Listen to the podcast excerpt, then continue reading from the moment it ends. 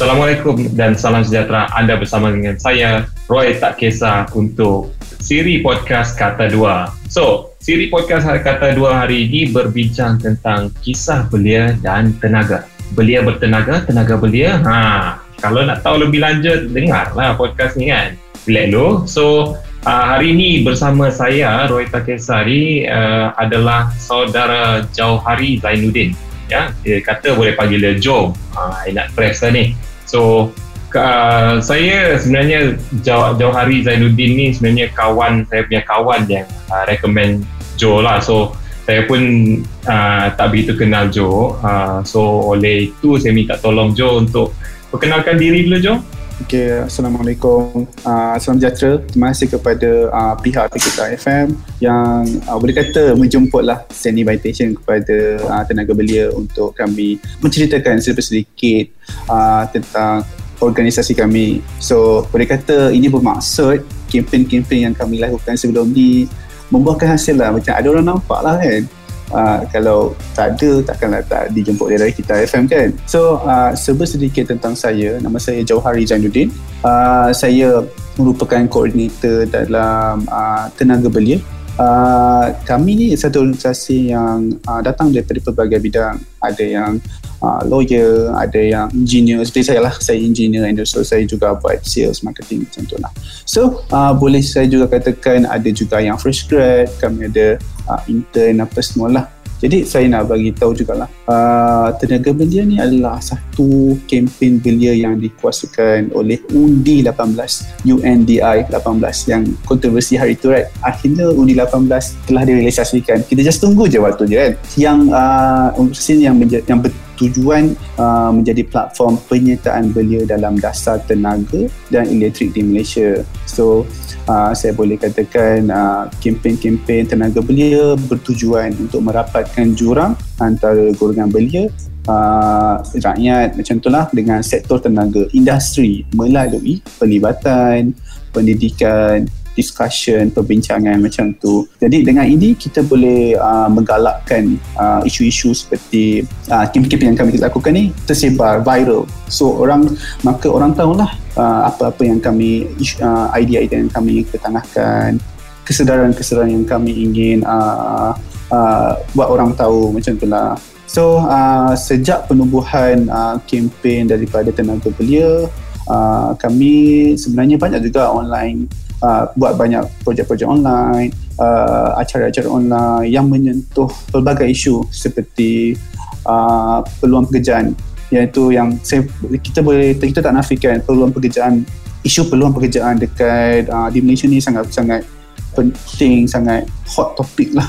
Uh, jadi itu kami telah ketengahkan. Iaitu uh, isu peluang pekerjaan bagi golongan belia dan penglibatan wanita dalam sektor tenaga. So uh, kita juga ingin menguatkan uh, kuasa wanita lah untuk join dalam sektor uh, tenaga di dunia yang telah dikuasai oleh gender-gender lelaki lah. Selain pada itu, tenaga belia juga telah uh, buat acara show online seperti yang bertajuk Masa Depan Sektor Tenaga dan Peralihan Tenaga di Malaysia untuk mencapai matlamat tenaga lestari itu sustainability lah. Uh, sustainability itu uh, kami juga telah lakukan ke projek yang bertajuk kebolehsanaan tenaga nuklear di Malaysia dan sebagai Malaysia uh, yang kalau pendengar-pendengar semua boleh lihat telah viral tak boleh kata viral lah dekat social media seperti Twitter, Instagram, Facebook kami kurang sikit lah tapi mungkin dengan uh, uh, daripada penghebohan daripada Rakita FM ni mungkin ramai orang follow kita orangnya Facebook nantilah.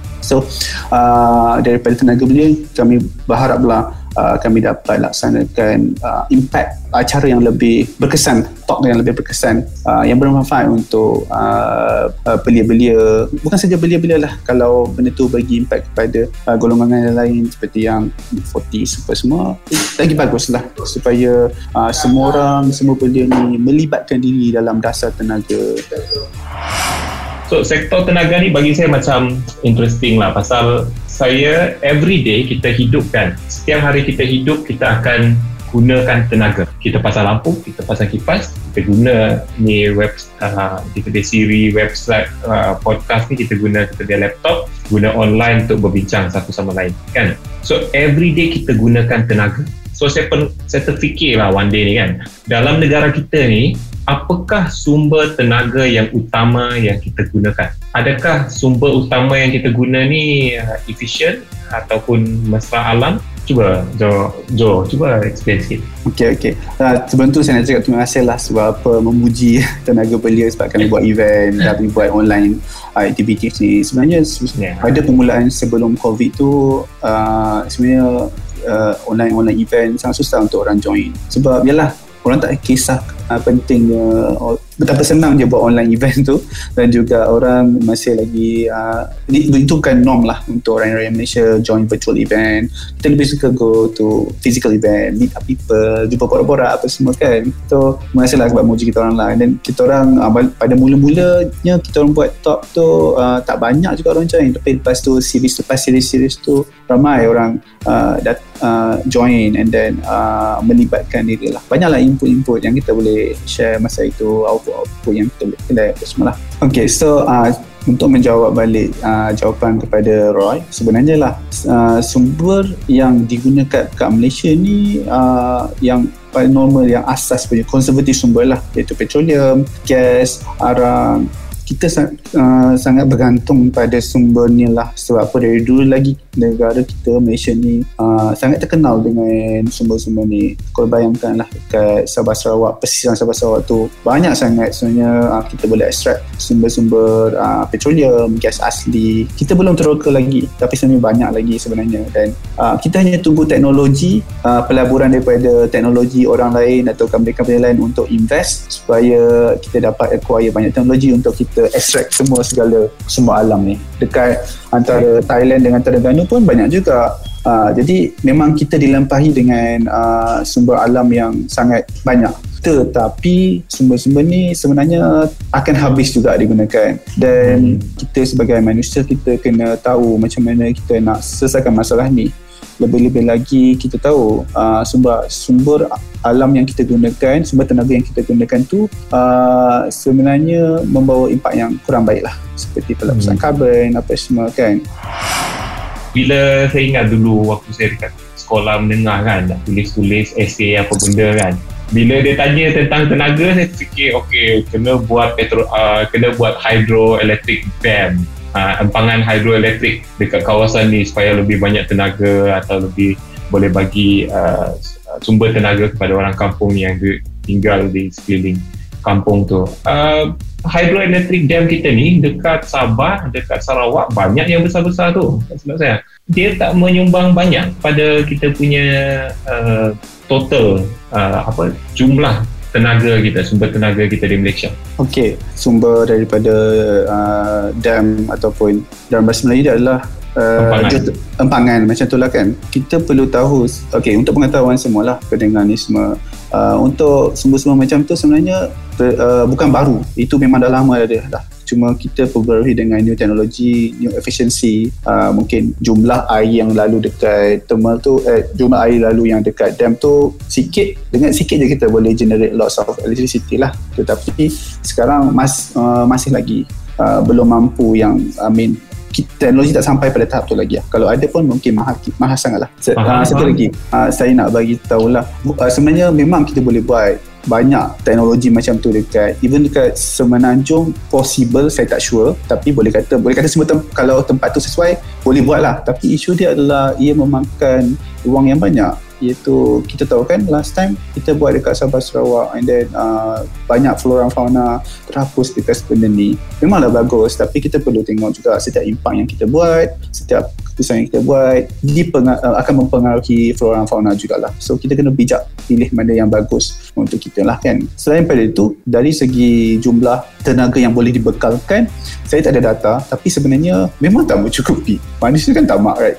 Uh, so kita memang sentiasa nak jumlah-jumlah yang banyak. So kita perlu cari efficiency lah. And then uh, uh, sebab tu yang kata uh, kita Malaysia ni perlu banyak benda yang kita tambah baik lah dari segi teknologi uh, kita awareness and then supaya uh, sumber-sumber yang tidak boleh diperbarui ni kita boleh macam tukar and then uh, guna mungkin kita boleh kurangkan ataupun kita boleh tambah baikkan efficiency bertambah. So uh, saya nak bagi tahu jugalah. Uh, kini uh, uh, terdapat banyak jugalah sumber tenaga mesra alam yang uh, telah dikaji lah oleh kerajaan untuk mengurangkan kebergantungan kepada sumber-sumber yang uh, sebelum ini yang kita bincangkan. Seperti macam petroleum, arang, mungkin uh, dam, hydro apa semua kan. So kita juga mungkin go to biomass, solar, geothermal macam tu lah which is uh, sebenarnya uh, kerajaan memang dah pandang lah benda ni semua pentingnya. Sebab apa? Kerajaan uh, telah buat dasar dan pelan sumber tenaga diperbarui so kita nak capai boleh kata dalam 20% sumber tenaga ni uh, campur-campur ni semua 20% kita guna. So uh, at the end nanti lama-lama kita akan uh, meningkatkan supaya kita kurang kebantungan dalam sumber tersebut. Seperti kalau kita tengok dalam uh, dekat European Union diorang ada polisi diorang yang macam uh, certain years 2000 something saya lupa. Tapi saya nak beritahu bahawa dia ada direction sendiri. Yang dan sebenarnya kerajaan Malaysia telah melakukan cuma uh, kami berharaplah uh, pelbagai-pelbagai industri banyak-banyak industri dan juga pengguna-pengguna ni uh, mula uh, sedar betapa kepentingannya kita gunakan kelastrian uh, sumber tenaga ni lah supaya kebaikan untuk kita juga di masa akan datang. Okay, so uh, Joe, tadi you katakan yang kita sebagai pengguna pun perlu ambil kisah tentang pelan Uh, menuju ke arah tenaga-tenaga yang lebih efisien dan lebih mesra alam ni. Um, saya tak begitu faham yang part tu pasal kenapa belia harus beri kesah tentang tenaga atau sumber tenaga kita ni adakah ada impact ke pada kehidupan seharian kita? Okey, uh, sebenarnya uh, kalau uh, apa yang kita tahulah keputusan yang kita buat pada waktu ni akan berimpak pada generasi yang akan datang. Seperti kalau kita gunakan uh, satu sumber dengan lebih kita tak apa kita gunakan dengan secukupnya. Tapi kita tahu manusia ni greedy kan tamak kan. So kita memang akan guna lebih lah. Tapi kita kena pandai manage lah. Uh, macam kita perlu tambah baik ke macam tu lah. So bayangkanlah kalau kita kurang beri perhatian kepada isu tenaga sumber ni uh, memang bagi saya lah banyak impak yang akan datang sebagai contoh dari segi ekonomi. Uh, sekarang isu pasal uh, green technology ataupun tenaga hijau ataupun tenaga lestari yang telah di telah berada directionnya kalau dekat European dekat negara-negara maju lah dekat US sama-sama kalau kita sebagai uh, belia tidak uh, concern atau aware ataupun uh, um, ambil berat pasal benda tu kita sebagai satu negara akan uh, lambat dari perkembangan teknologi lah dari segi nanti lepas ni uh, banyak juga uh, lepas ni kita semua akan beralih kepada teknologi yang lebih lestari lah tapi bayangkan kalau Malaysia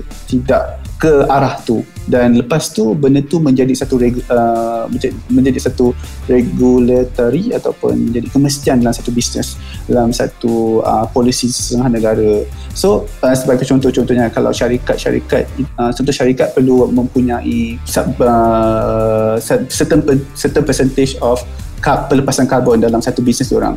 So kalau kita nak import barang kita, macam mana kita nak contoh-contoh kita nak memenuhi segala kriteria bisnes tersebut kan? So secara tidak langsung benda tu impact pada macam mana bisnes kita nak expand, macam mana bisnes kita nak berkembang kepada negara-negara tersebut. So uh, itulah contoh yang paling senang nak nampak uh, yang akan mempunyai uh, direct punya impak pada kita lah tu bagi saya nah. Uh, so uh, dengan kurangnya penglibatan uh, uh, belia-belia kepada isu-isu ini menyebabkan kita ke belakang dari segi uh, menerajui isu ni dalam industri. Uh, okay. Selain itu, uh, seperti isu-isu yang telah viral sebelum ni iaitu pemanasan global yang tentang terang yang telah diperkatakan 10 tahun dulu 20 tahun yang dulu iaitu pemanasan global right? So uh, kita tahu uh, dengan penggunaan tenaga yang macam ni berlebihan akan meningkatkan uh, suhu uh, sebagai contoh lah kalau dibayangkan uh, uh, bayangkan macam kita uh, kan kalau di dekat kawasan uh, city and then lot ada banyak aircon kat situ. So kita kan uh, and then uh, kita kan ada jungle concrete jungle. Yang menyebabkan suhu di kawasan tu meningkat lah. Uh, so kalau kita tak bagi tahu kepada uh, belia-belia ni tentang keburukannya macam mana kita nak selesaikan masalah macam ni. So uh, lama-lama bukan saja zaman-zaman kita akan kena lah anak-anak kita, cucu-cucu kita akan merasai kesan lebih teruk lah. so uh, bagi saya impak dia akan nampak lebih cepat lah. Kalau kita tak bagi tahu ataupun kita tak create awareness kepada belia tentang uh, tenaga-tenaga sumber ni macam ni lah. Dan fikir-fikir tentang tenaga ni saya pernah terbaca tentang isu uh, tenaga nuklear dululah ada ahli parlimen ke apa dia orang bangkitkan isu ni dekat parlimen lepas tu cakap oh sebenarnya tenaga nuklear ni boleh boleh bantu kita dari segi uh, tenaga. Apa pendapat uh, Joe tentang tenaga nuklear ni? Sebenarnya apa apa sebenarnya isu dia ni dan perlukah kita ambil perhatian tentang tenaga nuklear? Uh, sebenarnya uh, saya pun masa tu saya ingat juga lah saya dengar perbahasan dekat parlimen yang kata pasal kenapa tak ada tenaga nuklear kat Malaysia ni. Okey, uh, sebelum ni saya study kat UTM. Saya uh, pergi, uh, I mean saya, saya, saya sedar lah ada satu course Uh, nuklear dekat dekat universiti UTM tu. Macam menarik lah sebenarnya. Saya, lepas tu pun saya menarik, saya macam uh, baca-baca uh, saya macam nak bersama master dalam nuklear related semua. Tapi uh, sebenarnya kat Malaysia ni uh, kita punya kurang sikit lah untuk untuk buat uh, tenaga nuklear sebab first uh, lots of things happen lah sebagai contoh lah kan. Hari tu masa tahun-tahun sebelum ni pada 2011 uh, berlaku, letupan di uh, berlaku gempa bumi di Fukushima right? Stesen penjana nuklear Fukushima telah meletup I mean uh, musnah sebabkan gempa bumi itu menyebabkan mengorbankan banyak nyawa atau benda. So benda ni telah um, memberikan satu kesedaran yang tinggi lah kepada semua uh, kerajaan ataupun badan-badan government ni semua. Untuk fikir perlu ke tak right? adakah kita bersedia tentang uh, impak-impak yang seperti itu? Sehingga kini kawasan sekitar di Fukushima tu kan masih lagi tidak boleh digunakan kan? Uh, so itu antara impak yang very direct lah So uh, tapi uh, pengiktirafan tenaga nuklear ni uh, sebenarnya memang membantu mengurangkan kebergantungan dalam tenaga konservatif seperti yang saya ceritakan tadi macam petroleum, arang batu, gas asli yang sangat bantulah sebab apa? Dia punya uh, uh, dia, dia boleh menghasilkan tenaga yang banyak lah. Mampulah untuk cover jumlah demand yang tinggi lah. Uh, permintaan yang tinggi lah. Iaitu kita semua right? Industri, kilang, pengguna. Uh, tetapi banyak juga risiko seperti yang cari tadi dalam keselamatan. Uh, macam mana kita nak uh, kawal uh, pelantur kawas, uh, penjana tu dari segi cyber security ke ataupun keselamatan daripada pihak luar ke macam tu lah. Ok selain daripada tu uh, uh, benda ni juga sebenarnya susah juga nak buat kat Malaysia ni sebab kita punya teknologi terhadap tenaga nuklear ni masih belum tahap yang memuaskan. So kita terpaksa menggunakan teknologi luar yang daripada negara-negara maju yang lain. So uh, menyebabkan negara kita terpaksa melabur lebih banyak lah right. Uh, duit tu banyak melabur dekat tenaga nuklear daripada kita gunakan untuk uh, kepentingan lain seperti macam kemiskinan ke apa right? So benda tu sebenarnya bagi impak jugalah kenapa kita boleh buat macam tu lah. Selain daripada tu kalau kita nak buat penjana uh, penjana nuklear ni dekat Malaysia ni bagi saya uh, kita perlu ke kawasan strategik lah. Dan buatkan Malaysia ni terbagi kepada lah Sabah Sarawak dan juga Semenanjung ni. Kat mana kita nak buat kan? Dan kalau kita buat kat Sabah yeah. Sarawak uh, adakah kita boleh cover, uh, kita boleh macam kita nak korbankan landscape kita ke kita negara kita terkenal dengan flora fauna yang uh, yang tinggi lah dan juga hmm. uh, kita punya hutan uh, berjuta tahun kot so hmm. kita nak kita nak korbankan untuk uh, tenaga nuklear so susah lah walaupun hmm. Sebenarnya Malaysia ni dilampahi oleh boleh kata kurang lah daripada terkena dengan uh, macam kebun bumi bencana alam semua tapi kita kena fikirlah daripada konteks kat mana kita nak buat and then keselamatan apa semua tapi tapi tapi sebenarnya mm-hmm. uh, benda ni boleh masih boleh difikirkan lagi sebab uh, banyak je pihak berwajib macam IA, EA ataupun uh, yang nuklear punya badan berkenaan dekat dekat uh, yang yang monitor semua dekat uh, negara-negara ni semua. Uh, banyak juga ada orang buat dekat Ukraine, Bangladesh which is uh, tenaga nuklear ni merupakan uh, penyelesaian bagi pelepasan karbon so kita boleh go to direction of tenaga carbon sifar, uh, sifar itu zero carbon. Hmm. so uh, dan juga teknologi semakin berkembang tapi adakah Malaysia mampu membayarnya uh, itu lain hmm. cerita lah kan kita adakah bajet, ha. ada bajet ke tak kan uh, macam uh, right now sekarang ni sebabkan covid uh, semua bajet lari Ya, yeah, betul. Uh, lah kan. Uh, so, uh, adakah kita sanggup uh, nak buat nak nak nak nak, nak invest nak melabur kepada tenaga nuklear tapi isu sekarang kita tak fikir dari dari semua uh, apa ni penjelasan Joe kan tadi I terfikir macam sebenarnya kita tak cukup lagi bincang tentang nuklear ni. Dia punya pro dan dia punya con dia apa kebaikan keburukan dia ni kan. So rasanya salah satu benda yang kita boleh buat ialah kita kena bincang lebih tentang tenaga nuklear ni. Kita kena betul-betul fikirkan apa dia punya penyelesaian. Pasal saya berminat kalau benda ni boleh uh, bantu ke carbon uh, zero.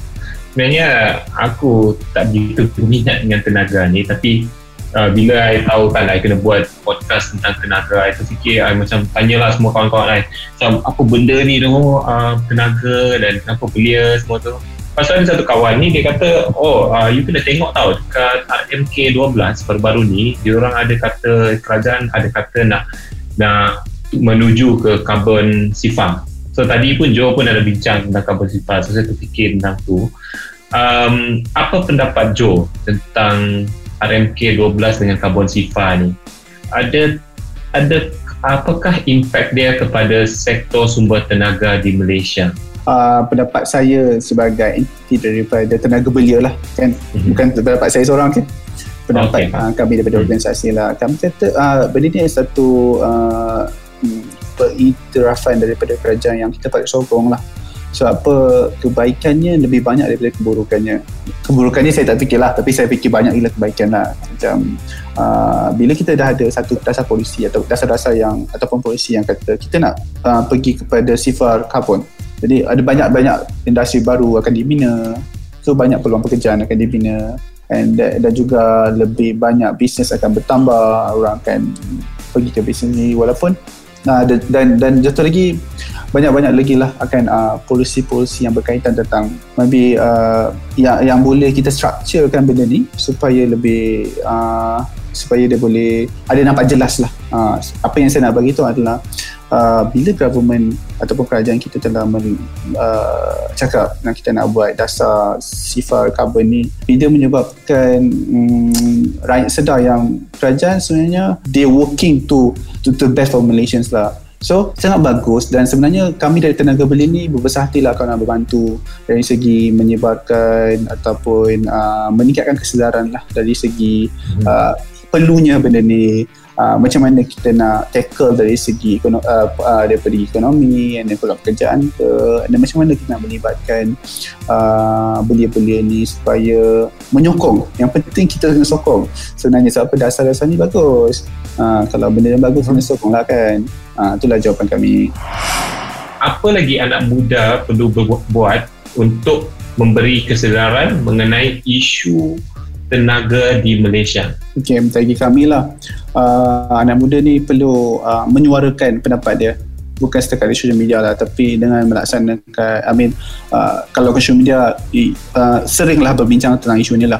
Dan kalau ada macam uh, event ataupun uh, macam konf- tak lah conference tapi activities yang berkaitan tentang tu join uh, sertailah supaya nampaklah kita punya uh, minat dalam bidang ni lah. Dan selain daripada tu seperti yang saya beritahu tadi lagi beritahu, uh, bagi tahu tadi uh, bila kita uh, nak cuba melaksanakan dasar-dasar sifar carbon ni uh, banyak banyak teknologi yang akan ada lah uh, perlu diinvest kat sini. So tingkatkan ilmu anda lah sebenarnya seperti biasalah tingkatkan ilmu dalam sains management apa semua supaya dia akan seiring dengan apa yang kerajaan isukan supaya lagi lagi supaya banyak syarikat pelabur-labur melabur dalam industri ni. Jadi dia seperti macam supply and demand lah. Pembekal dan juga permintaan. So kita ada pembekal yang uh, permintaan yang tinggi. So pembekal pun akan berarti uh, pembekal, pembekal juga akan ada jumlah yang tinggi lah supaya kita dapat balance between ada the whole ecosystem tu lah. So apa yang saya ingin highlightkan lagi adalah highlightkan tadi adalah kita perlu tingkatkan segala ilmu dan juga kesedaran. Seperti satu lagi macam berpada lah guna tenaga lecak itu kan. Kalau macam uh, kalau mampu kurangkan uh, kurangkanlah. Kalau tak mampu uh, kita kurangkan yang lain. Macam tu lah. Faham faham. Terima kasih uh, Joe. Saya rasa benda ni penting juga. Dan uh, saya rasa seperti yang anda cakap lah benda ni sebenarnya kalau kita betul-betul plan ni betul-betul rancang bahagian tenaga mampan ataupun tenaga yang lebih efisien dan uh, mesra alam boleh menjadi satu sektor yang besar. Yang mana boleh memberikan peluang pekerjaan kepada anak-anak muda akan datang. Ha. So kalau cakap tentang pekerjaan ni memang semua orang shock kan, excited kan. So harapnya siapa yang mendengar sesi atau siri kata dua untuk podcast kali ini saya harap anda mempelajari sesuatu daripada rakan kita Joe. Um, tanpa membuang masa lagi kalau anda nak dengar lain-lain siri nak dengar nak tahu lebih lanjut bolehlah pergi ke uh, tenaga belia punya web uh, tenaga belia punya Instagram eh. Cuba Jo you uh, share sikit tenaga belia punya Instagram ke apa ke? Uh, kami mempunyai tiga uh, social media, tiga platform social media iaitu uh, Twitter, Instagram dan Facebook. Uh, untuk Twitter dan juga Instagram, kami punya uh, social media sama je nama dia, Tenaga Belia, T-E-N-A-G-A, Belia, B-E-L-I-A tetapi kalau dekat Facebook uh, tambah MY kat belakang. Sama je lah. Okay. so uh, rajin-rajin dah uh, follow like mungkin share juga segala-segala informatif uh, yang kami share. Seperti dalam Instagram kami banyak share informatif-informatif info-info yang menarik. Dan share lah dekat kamu jadi story ke dekat kamu punya uh, post. Sama juga dengan Twitter retweet tweet, like, komen, apa semua. Tapi Facebook kami sangat uh, belum uh, belum rancak lagi lah. Tapi kami akan datang, kami akan lebih uh, lebih uh, banyak tulis kat dalam tu lah. Sebab the thing is audience dia lebih besar kan dekat Facebook. Ya, uh, betul. So, lain sikit lah. Okey, terima kasih kerana mendengar siri podcast kali ini mengenai tenaga dan belia, kisah belia dan tenaga. Untuk mendengar sesi-sesi akan datang, silalah ikuti Rakita Podcast. So, anda boleh dengar siri kata dua di Rakita melalui Spotify, Apple Podcast dan Google Podcast atau melalui rakita.my. Jumpa lagi masa depan. Bye. Bye. Terima kasih.